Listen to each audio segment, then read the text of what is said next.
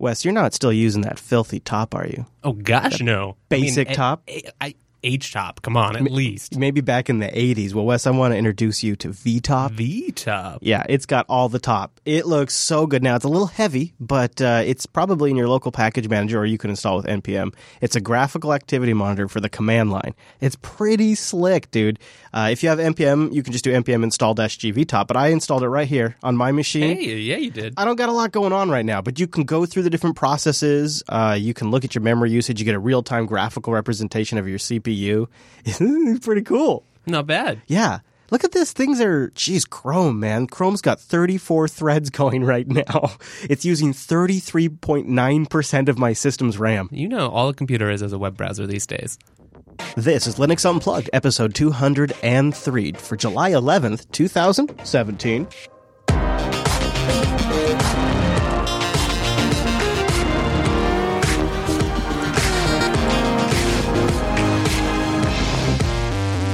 Welcome to Linux Unplugged, your weekly Linux talk show that's installing and upgrading distributions like some kind of maniac. My name is Chris. My name is Wes. Hello, Wes. Hello, sir. Very excited about today's show. Any day that we get to cover a new big distribution release is a good day. Fedora 26 is here. It was released this morning, and we've been installing it on systems all day long. Not And even our own systems. Whoops. I know. I wait. Oops. Uh oh. and Matt from the Fedora project will join us to cover the new release and, and explain why we maybe accidentally installed it on his laptop. It was, sorry, sorry about Our that. bad. Sorry about that. Yeah. Also, we've got a bunch of great community news. Everything from uh, some Ubuntu shenanigans to new software projects that we think are super cool, and updates coming for you Steam users that are, I don't know, you might say many, many years overdue. yeah, it's kind of ridiculous. We'll talk about that. Then we're also going to get geeky with NFS, NF tables. Oh, Sorry, are. not to confuse you with NFS. I'm talking about Ah. NF tables, the replacement for uh, IP tables. It's been billed as a performant alternative, the next generation IP tables. But uh, has that really been tested? It looks like a Red Hat engineer took it to the uh, took it to the benchmark. And we're going to talk about uh, some some testing that he did to really throw uh, both NF tables and IP tables through the wrenches and see how the performance were different. See where one maybe performed better. It's actually very fascinating. There's a lot of a lot of details in there. Yeah, you found a good one this week, Wes. So we'll talk about that too. but we sort of have to get to something right off the top here. We've got to bring in the mumble room. Time appropriate greetings, mumble room.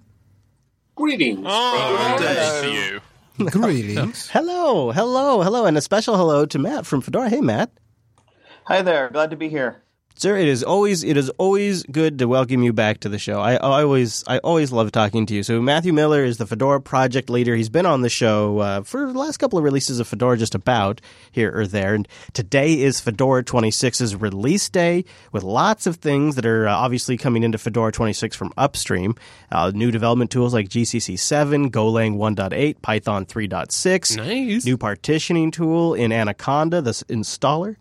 Um, also, there is the uh, the uh, uh, new LXQt Yeah. version of the spin. It's got kernel 4.11.8, ships with GNOME 3.24, and all of its new fancy features. LibreOffice 5.3, Fedora Media Writer has gained ARM support. So if you want to write the Raspberry Pi versions, Builder now supports things like Flatpak and Rust, and the Qt Adwaita theme has gotten lots of improvements to make it match the GTK version, including support for dark mode. I mean, this is sounding like a great release, Matt. Am I, have I have I missed anything that's your favorite new feature? Uh, so one thing I think is pretty neat is we have a new Python classroom spin, um, which so one of the things we do it's actually a lab. We've divided things up into spins and labs now. The spins are desktop environments, and the labs are kind of use focused things. So Okay. the Python lab. It's basically a classroom environment in a Vagrant box or a Docker container or a Live USB stick that is basically pre-set up to get your classroom ready to go to teach Python or a bunch of like scientific computing things based around Python. Oh wow. Uh, that's that's really. I could definitely see that in a classroom somewhere. Yeah, and uh, I really like this because um, as a project, we've been looking a little bit at uh, our mission and what we want to do to, you know, what makes Fedora unique and special. And um, we came up with a new mission statement, which I cannot say off the top of my head, although it is, um, yeah, it's, uh, but uh, the basic idea is we build a platform that enables our contributors and other software to uh, make solutions for users. And so this is a great example of here's some things that some contributors did. This wasn't a you know a top down like let's make a Python thing, but some people who are involved in Fedora wanted to do this, and we provide the tooling and stuff to make a uh, kit like that. And I'd like to see a lot more of those kind of things for special use cases. Hmm. So there's a few things that have sort of been uh, on the ancillary edges of this release that have also gotten my attention. Uh, and so, what I thought we would do is maybe talk about a couple of things that the Fedora project is working on, and then t- sort of the second half of this would be uh, our take on the release because we've both Wes and I have had a chance to kick the tires, and I've had this long running DigitalOcean droplet instance since either Fedora 24 or 23 Mm, oh yeah, right. that I've been upgrading every single release, and I run a couple of Docker containers on here, and I manage it with Cockpit, and it's sort of been my how long can you run a Fedora server and not have it break? And uh, so I completed that upgrade before the show and uh, did my uh, testing on it, so I'll give you my report on that as well. But uh, not to take away attention from the release of Fedora 26, but I always love to do this to you. I noticed something about future releases that really got my attention, and I don't really even know how to put this right, but it it looks like Rawhide is seeing a shift as of about right now, where essentially it sounds like Rawhide will be more like a rolling release that you intend people to use as a daily driver. I quote directly from the wiki. It will be generally useful to people to use as a daily driver and a development platform and means we no longer need to go through the process of building, testing, and shipping alpha releases. And the entry on the wiki is no more alpha uh, for the Fedora project. What's going on here, man? Yeah, yeah, that's the plan. I mean, this is part of an overall push we have for more automated testing. This is more validation testing rather than continuous integration testing, which happens kind of more at the developer side. But basically, um, Adam Williamson, who's one of our uh, top QA people, has been working with the um, the SUSE thing, the Open QA uh, tool uh, to set up a lot of automated tests. So basically, all of the basic tests that we've previously always done by hand to make sure the alpha is ready. Those already those are basically imported as automated tests already. So um, the basically there's the changes to uh, make those gating, and so that um, automatic you know uh, rawhide basically happens. Um, something like an alpha happens every night. Um, assuming all the tests pass. Hmm. And so, and, so essentially, the rawhide system is running through OpenSUSE QA. Uh, yeah, through the Open QA thing OpenQA, that um, yeah. OpenSUSE made. Yeah, Yeah. um, yeah, and so um, yeah, there's kind of two advantages. The one advantage is that we can get more people using it. Um, I think it, it might be a little bit ambitious to say this is like our rolling release because it's going to be it's still going to change a lot. and I think that if you want to use this, you've got to be willing to be like, well, my system broke this afternoon. I wonder what wasn't getting tested that should have been getting tested. Very good to know. uh, yeah, uh, so- definitely. But, um, but you know, if you enjoy that kind of thing, I, I think it will be good. And we do have a you know number of people who are running Rawhide al- already um, as it is right now, uh, and it generally you know yeah that kind of thing happens. You know. Maybe once a season or so, so it's not it's not that bad of a risk. Right. But if we can reduce that, so it's a you know so um, you can maybe roll back or Yeah. have something a little bit better. Um, so that's one benefit, and the other benefit is basically that you know um, every time we put out a release, that is a lot of work, and that's one of the reasons distributions like rolling releases because it's like what else could we do if we skipped all that trouble we were doing making releases and just you know did stuff.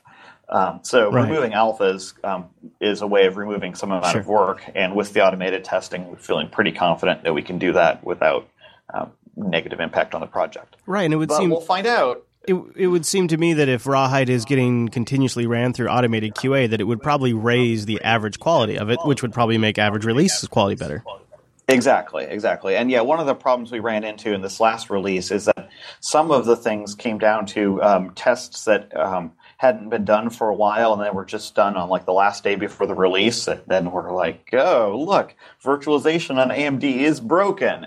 So then we had to trace down that bug like all at the last minute. And so if we have you know um, automated tests running on those things all the time, we can catch them long before they become a crisis. Sure, yeah, that makes sense. I, I guess so. Uh, oh, Hi there. So my uh, little, little playback there, little echo back, but now it's gone. Uh, my my uh, my kind of follow up question to that would be: Could you share any of the background on how uh, the Fedora project began working with uh, the OpenQA project from OpenSUSE? I'm just curious on like, was there like a was it a uh, like at a, an event and you guys shook hands and like, hey, let me show you what we're doing, and then you guys went, hmm, we could really use that, or did I mean, how did that process initiate?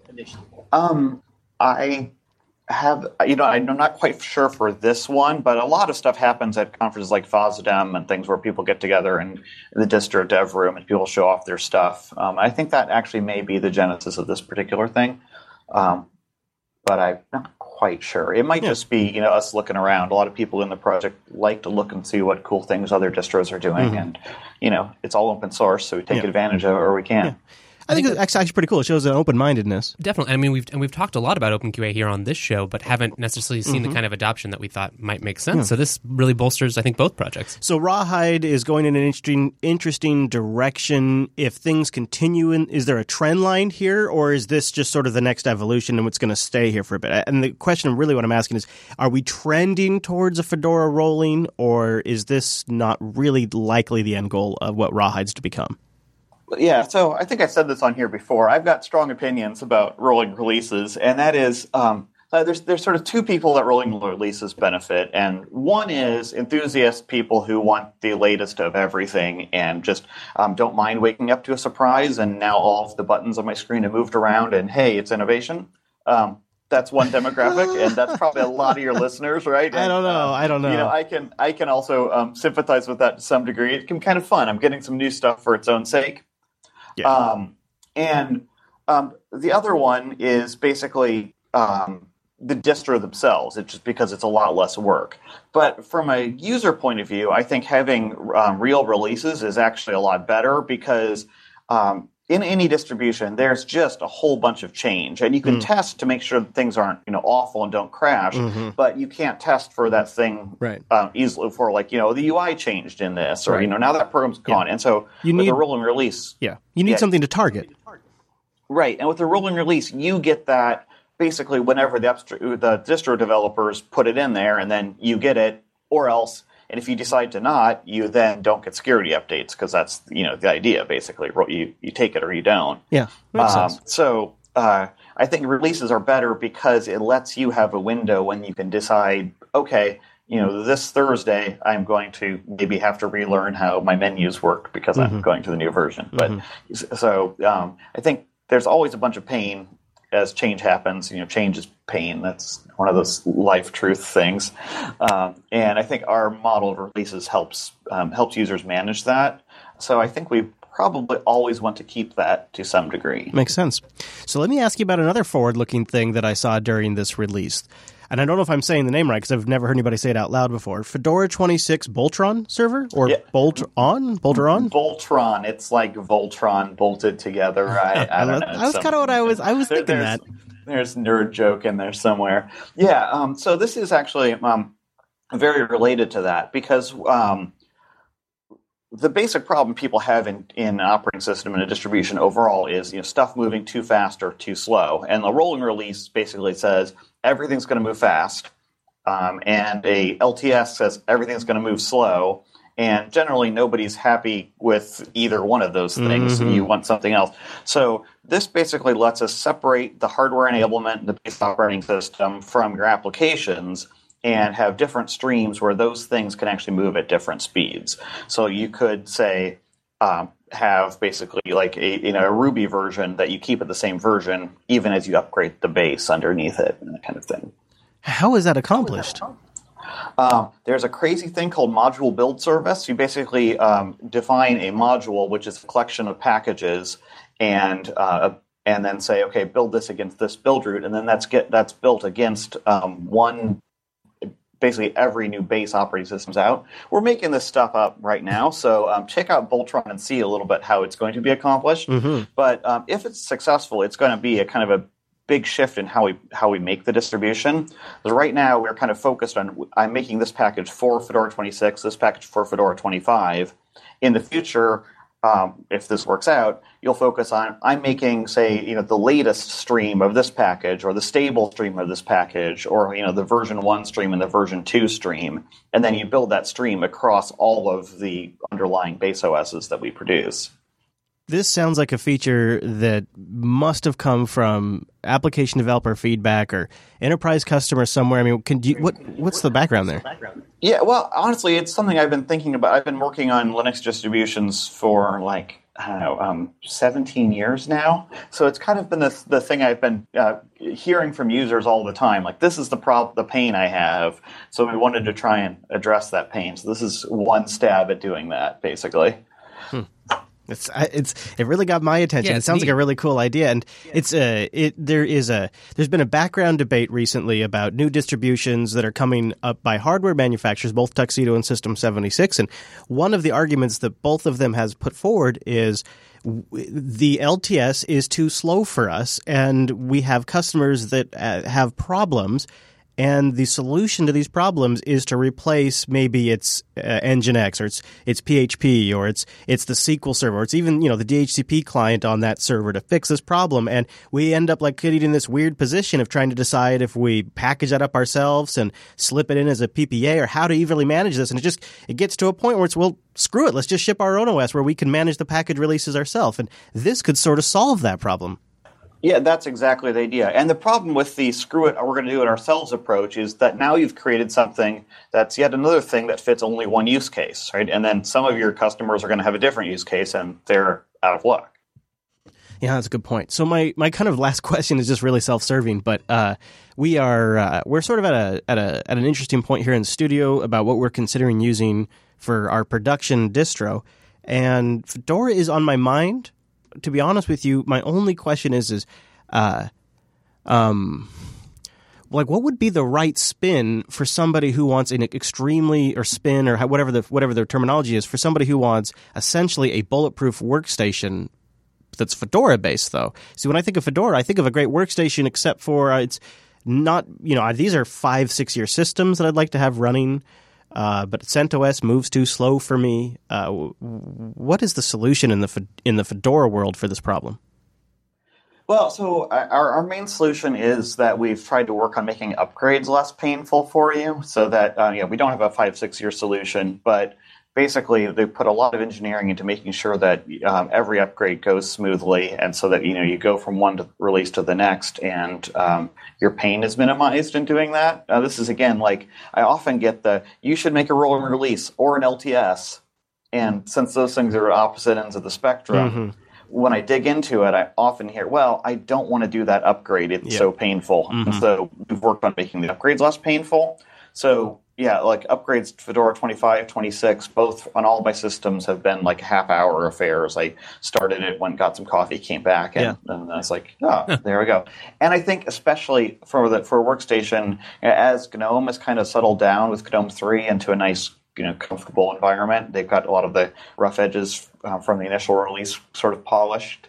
Um, and you, basically, it's kind of increasing polish instead of uh, disruptive change every release. Um, like you know, back in the first you know, couple of GNOME three releases, um, not only was GNOME three itself kind of shocking, um, every point release was also a oh my goodness, this is everything's new again. Yeah, um, and or there was- really kind of GTK breakage, you know, there was- Right. yeah. Right. yeah. Mhm. Yeah. I yeah, that makes a lot of sense, and uh, I I I feel like that's a really solid answer for the server. Uh, you know, I'll just cover really really briefly uh, to to just cover it. Uh, um, my my Fedora twenty six server right now uh, running on uh, DigitalOcean is uh, yes I think it's either from Fedora 23 or Fedora 24 and it's it's uh, it's a Fedora server install that I then installed uh, co- or Cockpit was installed. And I installed several droplets one of them a Nextcloud instance uh, one of them uh, a Plex server and an Emby instance. So I have both those running different containers.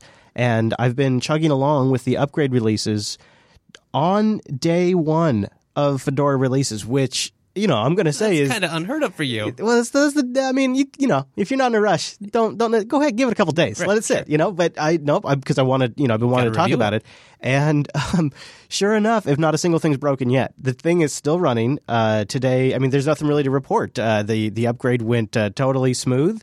Uh, it uh, it's actually the process is uh, it's actually pretty pretty good. And uh, uh, Matt, are you the one that writes up the uh, the upgrade posts every every release? Because these are always easy to find and straightforward. Um, no, uh, I think Justin Flory wrote those. They're very nice. Oh yeah, Justin. Yeah, I see that. Yeah, and it's it's just a simple process. He goes through. It's really easy to do it through the GUI, but of course I'm doing it on a server, so I always use the different DNF commands.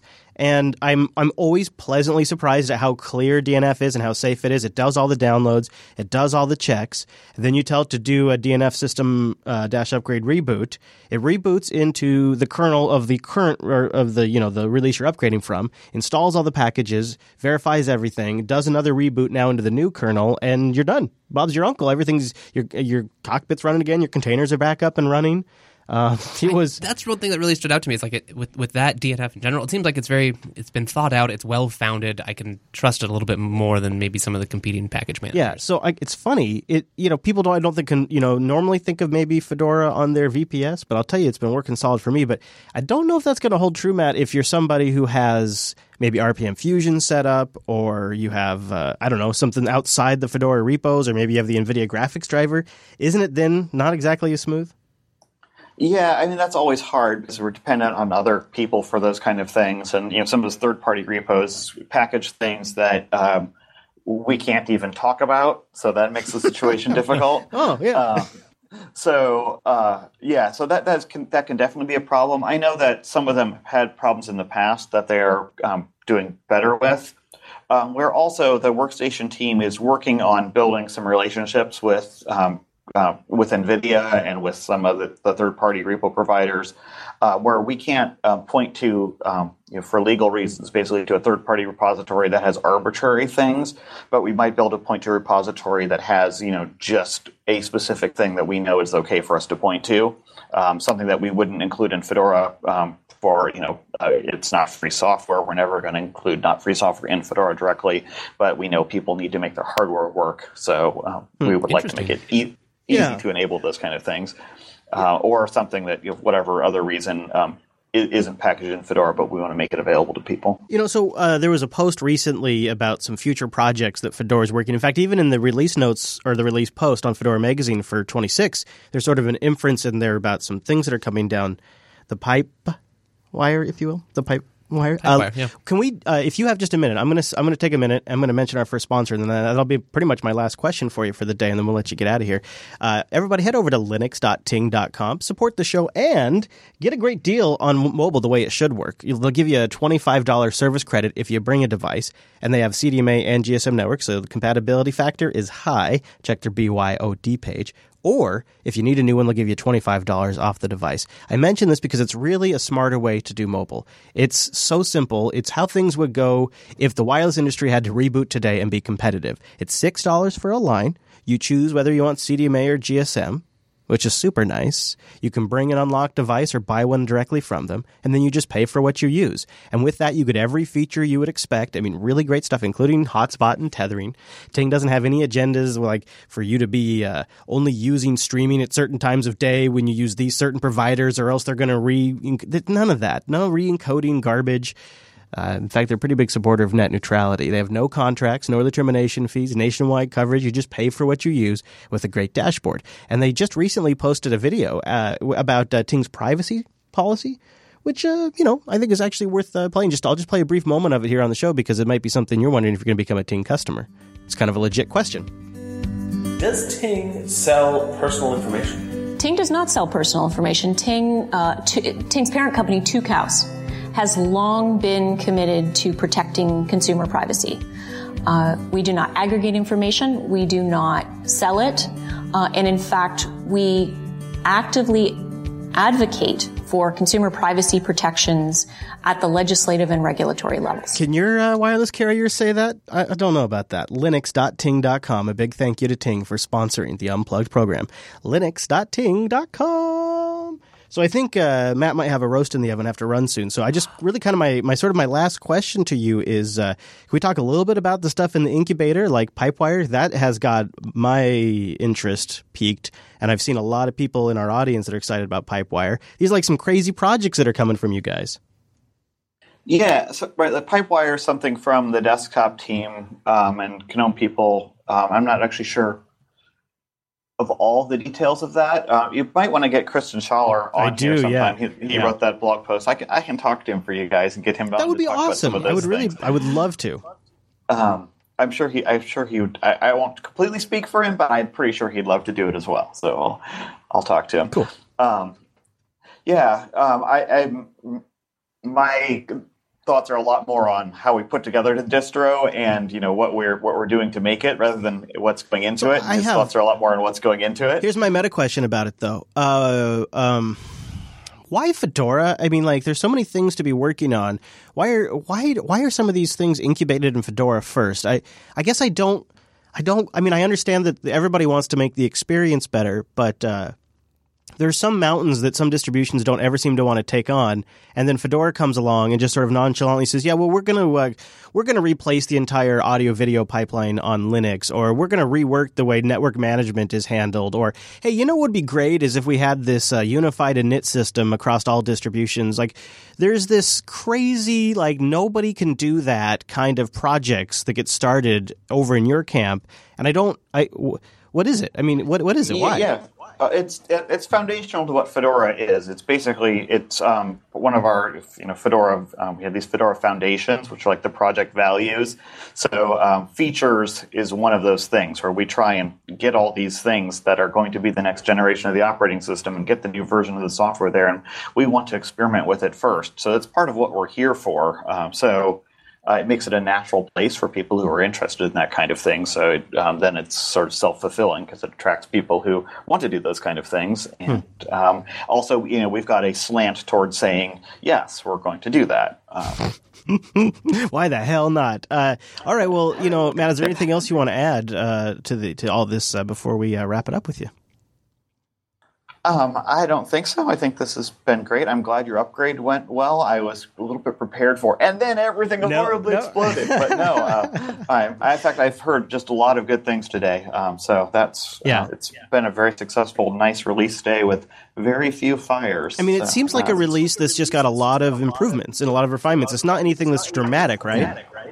Yeah, I I do have to say that the um, the wallpaper is like the most beautiful Fedora wallpaper Oh, yeah. I've ever seen, and I um, I'm lobbying to keep it for a couple releases. It's so Yeah. nice. So It, it it's surprising too, like the like how well it looks. Like when you bring up like uh, the applications menu, or when you log. I, I logged into the Plasma desktop and it had that background on there, and just the colors matched the menu bars so well. It, oh, Yeah, and also um, the the shape there um, of the tree line is actually based on the waveform of somebody saying Fedora, so it's Oh, also wow. super super geeky. jeez. Uh, you know That's what's awesome. You know what? have to endorse. I'm really, I really appreciate you saying that because the first time I saw it, I thought, oh, that's a wave. Oh no, those are trees. so that's awesome. I've seen a few waveforms in my day. and it was a nice example of collaborative design too, where the design group, which is you know a bunch of community people from all over the world, kind of started with this idea of a waveform and then iterated on it until we came out with this. So Jeez. I really love it. that is great. Yeah. So if you guys want to see that, either install Fedora or you can go check out uh, the uh, Fedora magazine post where Matt went through uh, the new release. Matt, thank you so much for coming on the show. Looks like a great release, and uh, hope to hear from you soon. Yeah, thanks again. I'll be love to talk to you again later, and I will talk to Christian see if I can get him on your show for That it. would be awesome. Thank you. Love to chat with him. Have a good one. All right, cool. Yep. Bye.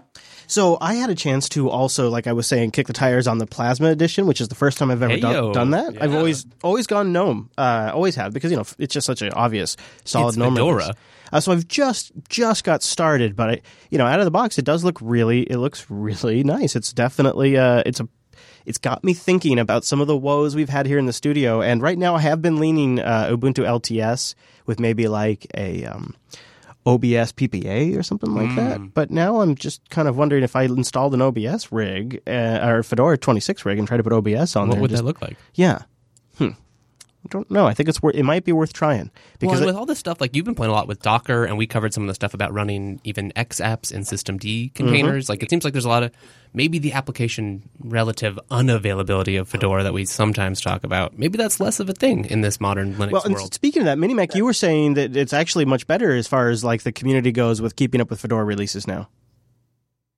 Yeah, it is definitely. For example, OBS Studio is available now on, on Fedora 26 on ah. release day. The third third party repositories are, are really available. Most of them, most of them. And it's always I always surprise. You see, Chris, you're talking about a Fedora 26 server with Docker and everything, and I'm running that on a Chromebook with two uh, gigs of RAM, and I have OBS Studio running here with my webcam and everything. I'm really surprised. That's a really good distribution. Really cool. Wow. Really cool. Wow. I'm I'm about I'm thinking about quitting another distribution that shall not be named.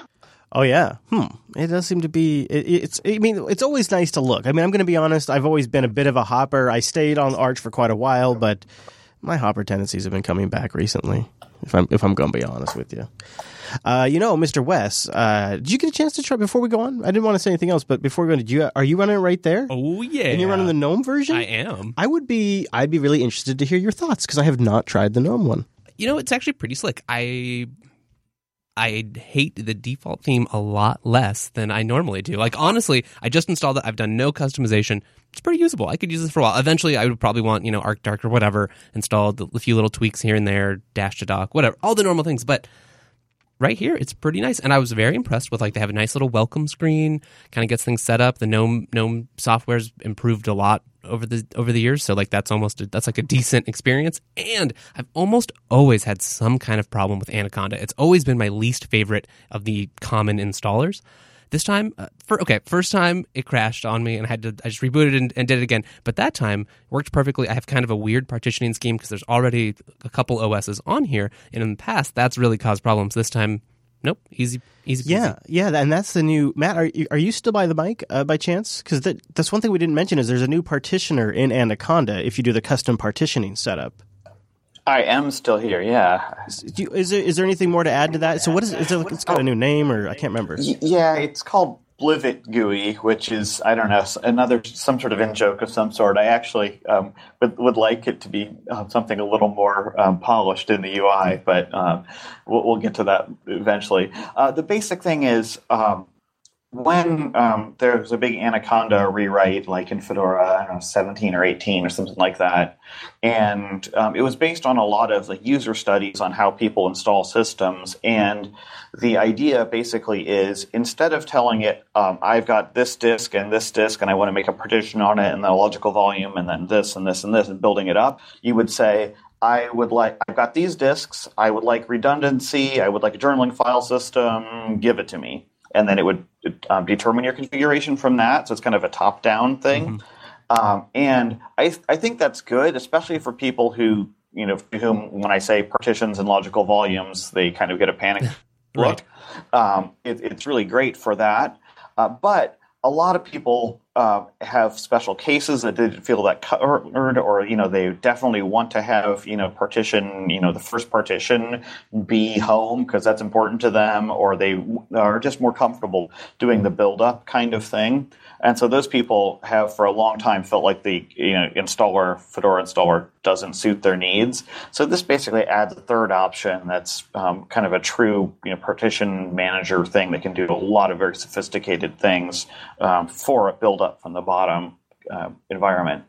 On the other hand, uh, you can, and I did several times in testing, make systems that will not boot that way. So it really is for if you know what you're doing, um, this lets you do it. Uh, Yeah, I did play around with a little bit. That definitely echoes. It seems you know Mm-hmm. there's not a lot of hand holding, um, but it is a lot more reminiscent of what you get in a lot of other installers, or even just something like you know GNOME disks or G. Hmm. And if you're going off in that neck of the woods, you probably that's probably yeah, the it's like a, you want. it's like a power user escape hatch, which I think is actually pretty nice. I didn't use it ultimately to install my system. I went back to the standard custom uh, solution, but it really I think as it evolves, I'll be happy to happy to use it.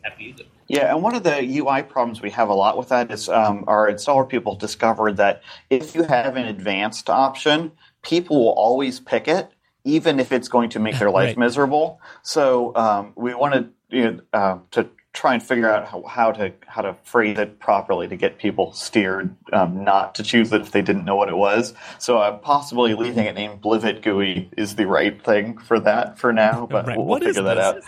out.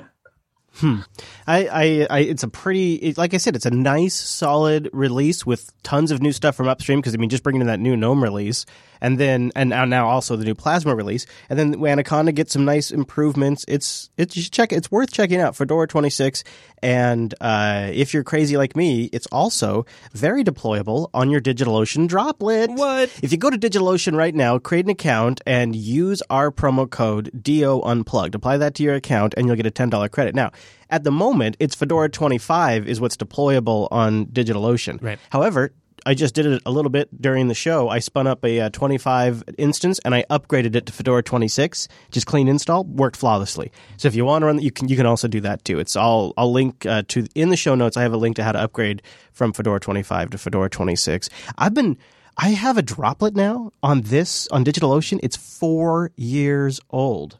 Wow. I did not realize I've been using DigitalOcean that long. Four years. It's an Archbox. It's an Arch. Good work. You you've been doing your updates. I, have been keeping on. I've been keeping on, uh, and uh, and I and I now also been running a, a Fedora droplet for ages, and then I've got a bunch of Ubuntu droplets, and it's you know they've also they offer FreeBSD and a bunch of other distributions. It's a really easy way to spin up infrastructure on demand, whether you want something personally for yourself or hosting for your business. Everything's SSDs from the low priced rigs all the way up to the high priced rigs. They have stuff with like you know 512 megs of RAM for a nice slim system with things up to like over 200 gigs of RAM, tons of CPU cores, terabytes and terabytes of transfer. You can have team accounts, highly available block storage. They're beta testing object storage right now. They have loads of pre-built open source apps that you can just one click deploy, and they're not jank like magic script setups. It's legitimate. Like if if an expert system administrator built a system to host Nextcloud, that's how it looks. And and, and like uh, one of my favorite ones to do is it's just a quick test. I can deploy a base LTS system with Docker on it, try something, and then destroy it and spend like three cents. It's amazing. So great. DigitalOcean.com. Use the promo code DO Unplugged, and yes, yes, you can run. You can run Fedora there. As a matter of fact, you crazy cats, just like I have been. And you know what I do is I set up I set up Fedora on there, and then I just manage my Fedora box through Cockpit all the time. It's a super solid way. Amazing. Yeah, it's a super solid way to to keep a Fedora system running. And then in Cockpit, there is a really simple, straightforward system to search for new Docker images, click on them, pull them down, and then when the first time you set them up, you can set up all of the port forwarding, you can set up paths, and it's there's a UI to just set all of that stuff, and you hit save, and boom, everything just works. That seems perfect for the casual casual admin. You're not doing it every day, but you know the concepts. Maybe you forgot that command line switch. Cockpit makes it just right there. It's nice. It's really nice. Um, and the other thing that's really cool about it is uh, we covered the security architecture of it a couple of weeks ago, if you recall, and it's really soundly built too. So I actually feel pretty safe running it. Uh, it's a it's a it's a pretty solid innovation. You know, let's this is sort of tangentially related to uh, Fedora. Um, because they've been shipping Wayland by default now since the last release, and it looks like, uh, according to Will Cooke, who's the head of the desktop team over at Canonical, that they're considering backing off of their decision to ship Wayland in Ubuntu 17.10, which could then ultimately impact the LTS in 2018. Now, uh, I, I think this announcement has been, it's not really an announcement. It's a, it's a discussion at this point. So keep that in mind. This is not like this is being like announced officially. This is them discussing their gut feelings about maybe Wayland not being ready yet. And I think that's actually the fascinating thing about it is that is a conversation to be had. Um, is it sta- stable enough? They said they've taken some input from their users that have been in testing and seen stability issues with both Wayland and X Wayland. Um, my gut feeling, Will Cooke said, is that Wayland isn't ready yet. It's, that's that's a tough thing. It's a tough thing because you know you want to you want to skate obviously to where the puck is going, and you want to get this thing tested in the 1710 release before 1804 hits. And you've got obviously the Fedora distribution has been shipping it for a while, but you know they had some legitimate use case problems that they've had people writing in to them or uh, in their testing that have come up.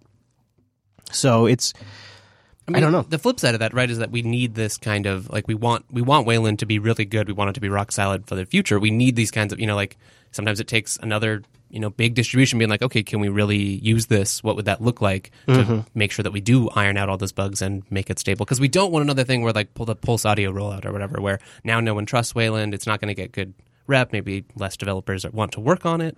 Well, it's just the it's the hard truth of default rules supreme. So you could even include Wayland as a as an as a session option. You know, GNOME parentheses Wayland, mm-hmm. and then you could have GNOME uh, X11 as the default. Uh, but you're just going to have a, a dramatic volume difference between the amount of users testing it and submitting bug reports if you do that. It's just going to it's going to be a, a tiny, tiny, tiny fraction of the Ubuntu user Right. base would use that. Pretty much the people who probably could would in, might install it anyway. I mean, I, I can tell you, all of my Arch systems right now that are running in this studio all have an option to log into GNOME on Wayland, and I never do it. I've had problems. I especially have had problems with Chrome, and I just, I just don't. I just, I'm waiting it out. Um, I just, but at some point, you're right. You gotta, you gotta rip the band-aid off. And Wayland is is is really at this point becoming a joke if we can't get this thing out the door. It's been years in development now. I, I guess you know if you look at it in the grand scheme of things, I think X has been around since Reagan was president. So I don't know if that's Yeah, true, maybe, but yeah. it feels like it probably is true. Actually, just have long timelines. so I guess if you consider in the grand scheme of things, Wayland is still just a young pup, and uh, I, I guess maybe this is just a long haul. But um, this stuff isn't easy, and uh, it sounds like the Ubuntu devs are just uncertain about which way to go. So we'll just have to stay tuned. I'm going to keep watching it. Um, there's also there's a little follow up news to something we covered before. GR Security. Remember when we mentioned GR Security was sort of branching off and doing their own thing and closing up their uh, their patch set against the Linux kernel, which promises to make the Linux kernel super secure. And now they're releasing it in this stable patch access agreement license that says that you can take this GPL code, but you're not allowed to share it. And if you do, we're going to revoke your access.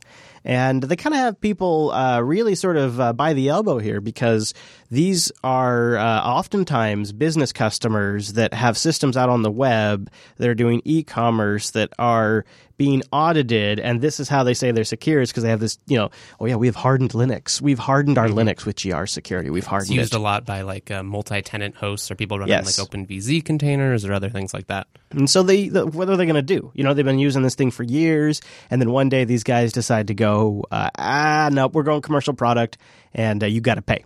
Huh? What's that? No, you pay. You pay. You can take it and you can use that GPL software, but you got to pay and you can't do anything with it.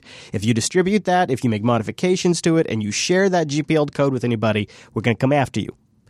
Uh, that's kind of crazy. And uh, it's it got a few people's attention. It got our attention a few weeks ago. We talked about it here on the show. And uh, Linus, uh, about a week ago, uh, really ripped him a new one, saying that their code quality was just garbage. Not really even concerning, not even really mentioning the license issues, but just saying that you know they're a bunch of basically dweebs, is what he said. I mean, he, said it in harsher terms. Um, well, there is a gentleman, Bruce Perens, who is an advisor to lawyers. So wrap your head around that for a second. And what does he advise those lawyers about? GPL compliance. You see where we're going here. Now that uh, GR Security has taken their patch set that they claim makes Linux better, and they've wrapped it behind the stable patch access agreement, customers are warned that if they redistribute any of these any of this GPL code, gonna, there's going to be a penalty. Well, here's the problem. You can't deny this one fact. GR Security is a patch for the Linux kernel. It's inseparable from Linux. It GR Security does not work without Linux. So this would fail a fair use test. Because its strongly derivative nature of the kernel, it must be under GPL version 2 license or a license compatible with GPL and with terms no more restrictive than the GPL. And there is a pretty clear clause of the GPL. It's GPL Section 6, which specifically prohibits any additions of terms as well. So they're also violating it by wrapping in these additional terms. They really got themselves in a pickle here, and I think these guys are ripe for the picking. I mean, I think this is going to be one juicy, juicy pickle that somebody's going to come along and decide to take a bite out of. Nobody has yet. There's no, there's no lawsuits yet, but there seems to be some pretty solid GPL violation issues here. And then this Bruce guy here at the bottom of his post is like, by the way, if you want to consult with me and sue these guys, is essentially what he says. He doesn't say it like that. uh, wow. Give me a call skis and we'll work something out here. So it's open hunting season for GRC. You got Linus coming after him. You got obvious GPL compliance questions. Well, there's and there's a lot. You know, there's been a lot of um, let's say drama back and forth between the projects. I mean, for a long time, but even more recently, with they I, they had some threats of lawsuits against people like Kees Cook and the Linux Self Protection Project for using their work without proper attribution. And it's just this whole culture of like they've certainly had some innovations. They've done a lot of good research, but it's been a long history of not using the kernel standard, not making patches that have any hope of doing it, and they just you know there's a very almost in a similar style to OpenBSD. It's a security first. But of course, Linux is never going to ship a broken kernel No, no. when it's even if it is Well, more secure. stop right there. I mean, like, what a that is a huge red flag. Is uh, if GR security is based intrinsically on upstream, and they have a hostile relationship up with upstream. Well, uh, a that doesn't lead to a good product. Yeah. you know, like that's not how you set up a winner. Uh, so it's this is a difficult situation uh, for them for sure. And uh, I don't know if it really has direct impact on us, unless any of you out there are working in businesses that use this. But it's sort of a fascinating one to sit back from the rafters and watch a bit. You know, we have uh, little uh, little NF table stuff to get to, but I also have uh, a couple of uh, cool apps that I've been itching to talk about. I wonder, let's do this. Uh, let's talk about this uh, just this quick little open source app that we found this week because this is just a real quickie. Uh, it's called iWant, and it's a decentralized peer to peer file sharing command line application. And uh, this came across both Wes's radar and mine. And it's just a it's a CLI tool for searching and downloading files on your LAN network without any central server, which I think that's kind of cool. It, it includes easy discovery of files, so it's sort of like a search type syntax. You can download it from multiple multiple machines on your network. This, this could be handy for us because we have large media files that we're distributing. You can do entire directory downloads and obviously, as you would hope, it does support uh, resumption of uh, file transfers. Um, it is it is very careful about getting consistent data. Uh, any changes made to files inside a shared folder are instantly reflected on the network. It works on Linux, it works on Windows, and it works on the Mac. Although I think this guy even admits, like, ah, mm, Mac version, meh, I wouldn't use it to quite yet.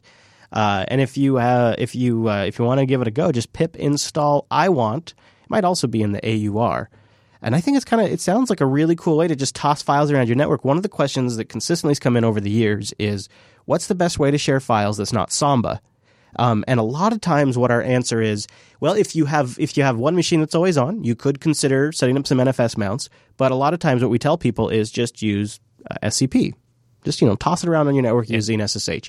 Kind of not super intuitive for people that are coming from different dis- uh, different uh, operating systems. Yep. And if you don't have keys set up, there's maybe a lot of passwords and Uh, yeah, things. yeah, yeah. Or if you have different passwords on different Right. machines. Yeah. Exactly. So this could be a nice way if you have if you have a nice, safe, trusted LAN. Like here at the network, here at the JB Studios, you know, we have we have like large files that we want to toss around between Mm-hmm. our machines, and uh, sometimes just being lazy, we'll just throw it on Dropbox. Yeah. Exactly. And it's like, why go all the way up to the cloud, sync it to all my machines, bring it all the way down? Why not just toss that one gig file directly to somebody's machine using something like iWant? And uh, I've I've played around before with graphical ones, and I think command line's the way to go. yeah. Especially if you're listening to this show. What you do say? You do say. You know, uh, I won't be here. I won't be here next week. Are you? Are you how, how do you feel about that? Are you? Are you good? Are you okay? Are you gonna be good? Well, I mean, I'll miss you, Yeah, but yeah. I, I think you're gonna have a great time. Yeah, yeah. I'm. I'm. Uh, I am heading off You're gonna to. come back refreshed, ready to podcast. Hmm. Uh, yeah. Hopefully, I'm going to Montana, I would like to have seen Montana. uh, and it's gonna be hot. It's gonna be. Oh. It's gonna be really hot. So hopefully, like when we get there, it's gonna be like hundred degrees. So some sweaty vlogs coming up. I don't know. I don't know. The cameras maybe will have to go away if I'm that sweaty. But yeah, I'm going to be there with Noah. He's going to be doing Ask Noah live from there. Is that right? yeah, yeah, yeah. I don't think That rascal. no. I think, but I think we have a very special guest. Somebody from one of our other shows will be joining us. Uh, we'll be joining Wes. We'll be joining Yeah, us. We'll be joining right. Wes because I won't.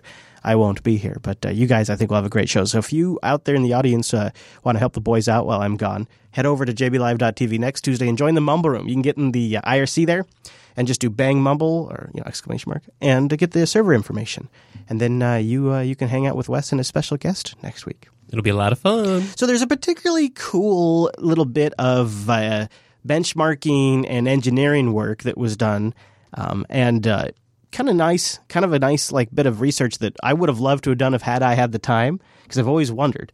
Like, what is the difference between NF tables and IP tables, and how is this new world? And it does it like scale if you want to set up, say, maybe a Linux firewall, and uh, Does it uh, is it too much overhead if you just want to have it on your workstation? Like these are all questions I've sort of pondered but never really sat down to iron out. And so this next piece was a really solid bit of uh, research and write up. But I want to mention Linux Academy briefly because I think this is a great opportunity when you get into mm-hmm. this kind of stuff. If anything we're talking about goes over your head, consider going over to Linux Academy. Or if you just want to just step your skill level up a bit, stay competitive, maybe get a new job or just look good in a review, Linux Academy. Start by going to linuxacademy.com slash unplug. Sign up for a free seven day trial of the Linux Academy platform. It's a place to learn everything about Linux. They have self-paced, in-depth video courses, hands-on labs that give you real experience with this stuff. And I think probably one of my favorite features features that really makes Linux Academy stand out. And this is really possible because they're really all in on Linux. It's not just something they do. It's not just something they cover along with the Cisco stuff and the Microsoft stuff.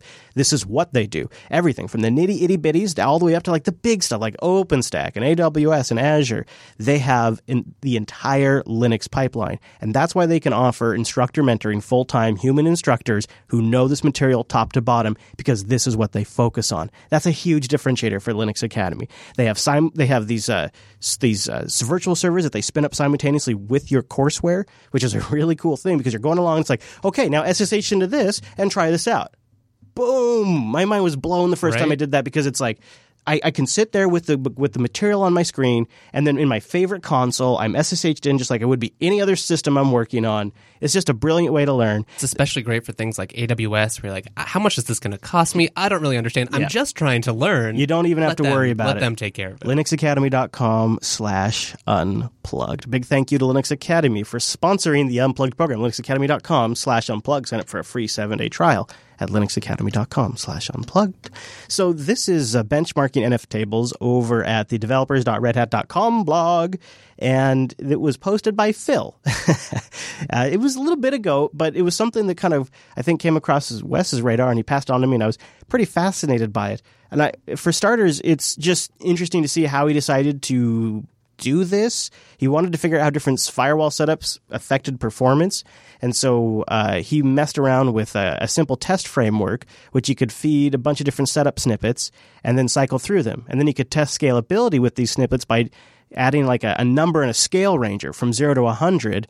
And then the test script would go off and it would run each possible value to that scale and then each value equals a multiple of five benchmarks, and those are then performed, repeated nine more times, and the results are all plotted out with nice, beautiful graphs, and re- end up in this post. And what we get here is some rather interesting revelations, including the fact that it seems to be that there is a bit of a performance difference that is fairly noticeable between IP tables and NF tables um, on, on really small setups like you know 20 or fewer rules mm-hmm. or or even like 100 or fewer rules uh, ip tables may actually be more performant than nf tables.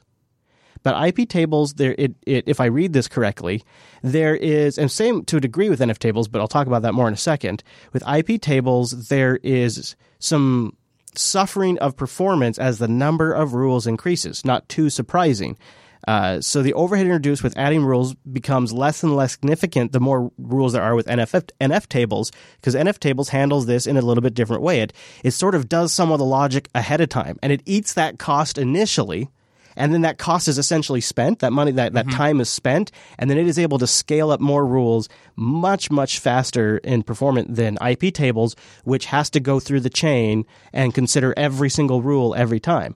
Uh, and so it's interesting because at the smaller scale, that might actually be advantageous with IP tables, depending on your setup. But if you consider NF tables is still early days and they're still working on it, right. that seems like a performance gap they're going to probably close as well. Right. Really been focused on functionality, not not optimization yet. What was what was your take from some of this stuff? Did you was there anything that uh, jumped out at you as a sort of an interesting result? It's just so many tests between these systems that there's uh, a lot to dig into to this one. Um, for me, I think that one of the, the bigger things is like, yes, there's still some, you know, there's still early days around NF tables. Uh, some of the command line stuff needs to be worked out, some of how that works. There's some unintuitive bits, especially if you're already familiar with IP tables and kind of the defaults, the default chains and, and tables and things that already exist. Um, but I'm really excited. What, what struck me is like, it looks, it looks like NF tables and like the NFT command, there's going to be a lot of things that we can do with this in more intuitive ways than we can now. In particular, I think this this article highlights that uh, you know if you want to do kind of traffic control things, there's the TC application, which yeah. is part of IP Route Two. Uh, but it is one of the least intuitive command line applications I've ever used. If you if you, if you actually need to do things with it, I would definitely recommend something like Fire QoS that can help automate that in a sane way. But not only is um, the way NF NF tables uses NetFilter to accomplish some of the same things uh, easier to do, it looks like it's actually a little more performant. So uh, that story on Linux might be getting a little bit better, which I think is great. Did you see the part here? And I, I, I just sort of uh, read the highlight of this section because I thought I'd pass it on to the audience. Uh, he also performed uh, DDoS protection testing to see how NF tables stood up versus IP tables and get a bunch of different ways to see how they handled it. Um, and I, I, I took away that essentially uh, NF tables probably would handle this better uh, in an actual situation, but uh, I don't know. I, I, thought I would list all that in there because part of part of what he tested to see was like you were saying is TC and I don't know and blacklisting IP addresses in real time and stuff like that and cycling through hundred thousand packets per second using Right. package gen and just all kinds of cool stuff the way he set this up. So it's a fascinating read if if you guys want to want to. Want to read through the whole thing? The TLDR might be um, the most prominent information to draw from the experiment is that similar uh, that similar IP tables and NF table setups are comparable in performance. NF tables is usually a bit behind, but given that the development focus at this point is still on functionality, like you were saying, it's going to be changing. Uh, IP set is a blessing to any IP table setup. NF tables follows their path with their native implementation and sets and their concepts. Uh, then NF tables could be in a great spot too. Um, I'm not conver- He says he's not still convinced of his uh, his test results. He still thinks there's uh, probably no point in breaking a leg over implementing something in TC if the same thing is possible in NetFilter. Yeah, that's a good summary. It's a good post, and it looks like uh, I don't know. You, you, if you're considering setting up a Linux firewall, you might want to read it and just decide, depending on what your scale is, what would work for you. Yeah, definitely. Yeah, and I, you might be and it might be we're getting close enough maybe now uh, in a similar vein to Wayland perhaps where you know especially if maybe for home use right I don't need I don't have crazy you know uh, performance concerns for my house Exactly. so I, I might be the time where I could convert over to you know NFT and Yeah. see what happens and start just sort of learning now, and then because that's kind of where things are going. yeah right I mean it'll be years yet I'm sure before I want it on a production server but Yeah. someday Yeah, yeah. One little story before we go. oh Your I know that buddies, sound. your buddies over at uh, Gabe's office are uh, working on some big updates to the Steam client. I saw this over on gamingonlinux.com, and I'll just cover a moment of uh, what they are planning to do because it's from them. Another thing we're working on is a major redesign of the Steam client, which is probably far overdue. Um, so that includes a redesign of the whole Chrome of the Steam desktop client. Um, but I think the, probably the most relevant and interesting thing for you guys is going to be the, the redesigns that we're working on for the Steam library section in particular. So once a customer owns your game, what is that experience like in Steam? Talking to developers, obviously. So, um, I'll skip forward a couple there. So, there's kind of two big parts of that update in the library. One is going to be a new library home screen. Um, if you've used Big Picture mode at all, um, and you go into your library, there's kind of a similar thing that's in Steam Big, Big Picture mode, which surfaces games that your friends are playing right now. It surfaces things that you've recently played. Surfaces update recently updated games. We're taking that and we're building on that so that when a customer comes and logs into Steam, if they really just want to go back and play the last game they were playing, it's super easy to launch it right from there. We're not making that any harder. I'm going to leave the rest of the video for you guys. It's 42 minutes long, so I'm not going to play all that in the show. Uh, but good to hear that uh, updates coming, and yes, it includes one to Linux. That's kind of nice. So it's good to see that too. Mm-hmm. Yeah. Are you uh you much of a gamer, Wes? Have we ever talked about that? I don't think we really we haven't really done a gaming episode since you've been a host. we haven't really Yeah. You know, I am. I don't. I don't get to very much time to, to play games these days, but I do really enjoy it. And I try to find t- time here and there on the weekend uh, to do it. I'm. I've not yet set up in my new place. I've not yet set up my, my gaming tower, but it's on the list of things to do. So maybe we can do that here shortly. Yeah, that would be you know maybe one day. Maybe people don't love it, so we'll just do it No. sparingly. Yeah, sparingly. But we would love it. Mhm. Yeah, right. Exactly. Hey, that sounds like great fun. Uh, before we go, I want to mention that we're doing a little sweepstakes for a Dell XPS 13 No way. Developer Edition, which means one of the Linux machines. You've heard Chris talk about it. Now you can have it in your hands. Yeah, spick and span, brand new one, shipped directly from Dell. Now this is U.S. residents only. This is uh, this is just sort of the way that this particular one has to be, and you have to be 18 years or older. But uh, if you're in the U.S. and uh, are perhaps interested in getting a Dell XPS 13, you can enter the sweepstakes to win. go to jupiterbroadcasting.com, click on the shows menu option, and choose the User Error dropdown. And uh, then you can uh, enter to win there. And uh, we'll be announcing it here soon. Before I think uh, I think it's yeah it's coming up now. Since I won't be here, you probably won't hear much about it next week. So I just wanted to mention it now because it's a great opportunity. And then stay tuned to the User Error program for the winner. Yeah. We'll be announcing it in there. We just also last week User Error went out a little late, so episode 16 desktop as a surface went out. User Error 16 uh, includes things from like more discussion about LTS over rolling, uh, particularly in certain production environments. Uh, the east slash west divide of Linux that seems to keep coming up. Uh, two different types of cultures that are clashing there. We talk more about the uh, Linux laptop survey, and actually, we really dug into that for a bit, and then uh, end up with Microsoft's desktop as a service announcement and sort of how that affects Linux users, maybe perhaps good and bad. So it's a pretty great episode of User Error. It's episode 16. I know what I'm doing after the show. You know what I'm doing after the show? I actually have two ribeyes from the barbecue last week Whoa. cooking in the sous vide Look machine right now. So when you're doing TechSNAP, I'm going to be uh, finishing those up. I am still eating off of the extra food. That's like amazing. It's, of course, I'm I'm fasting too here and there, but so that it's- it stretches it out. But yeah, there was just so much good stuff here. Really great, great people, great time. It was such a good time. So if you if you missed last week, go check out last week's episode of the Unplugged program. It was a lot of fun hanging out with them folks. Well, Mr. Wes, I, I just uh, just mentioned it there. Uh, people can find more of you on the TechSNAP program. Oh, yeah. Stay tuned. You and Dan doing that. They do it live right after this show. So if you want to come next week and uh, hang out with uh, Wes and his special guest, and then just stay tuned, keep it up, and uh, you just get to watch the TechSNAP program. Yeah, Another- back it's to back. awesome. You are a busy man You know it. back to back right there. You can also participate in the Mumble room, uh, Bang Mumble when you're in our IRC room, which is again at jblive.tv, and the live our live times are all posted at the calendar at jupiterbroadcasting.com slash calendar. You can also go to our subreddit, linuxunplugged.reddit.com. You can leave us feedback at jupiterbroadcasting.com slash contact. You can tweet me at ChrisLAS. Follow the network at Jupiter Signal. I won't be here next week. I'll miss you, but the show will go on. That's right, it will. And I think it's going to be a really good one. Oh, yeah. First Classic. time, first time special guest on this show. So that's going to be that's going to be really cool too. It's a first time special We'll, guest. we'll put them through their paces. That's for sure. I'm sure we will. I'm sure we will. Okay, everybody, thanks so much for tuning into this week's episode of the Unplugged program, and we'll see you right back here next Tuesday. Goodbye, everybody.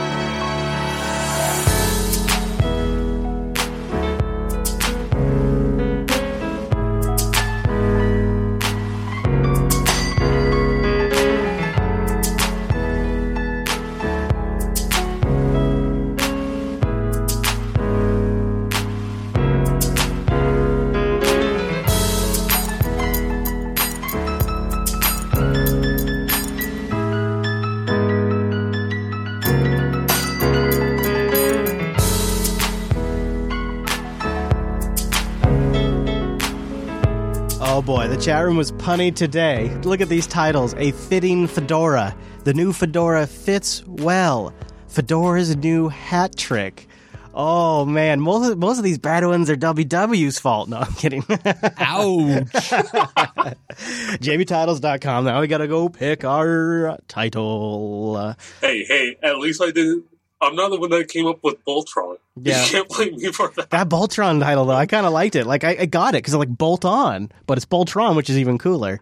Those Fedora guys are working on some good Yep. stuff over there. I'll tell you what, it really is impressive.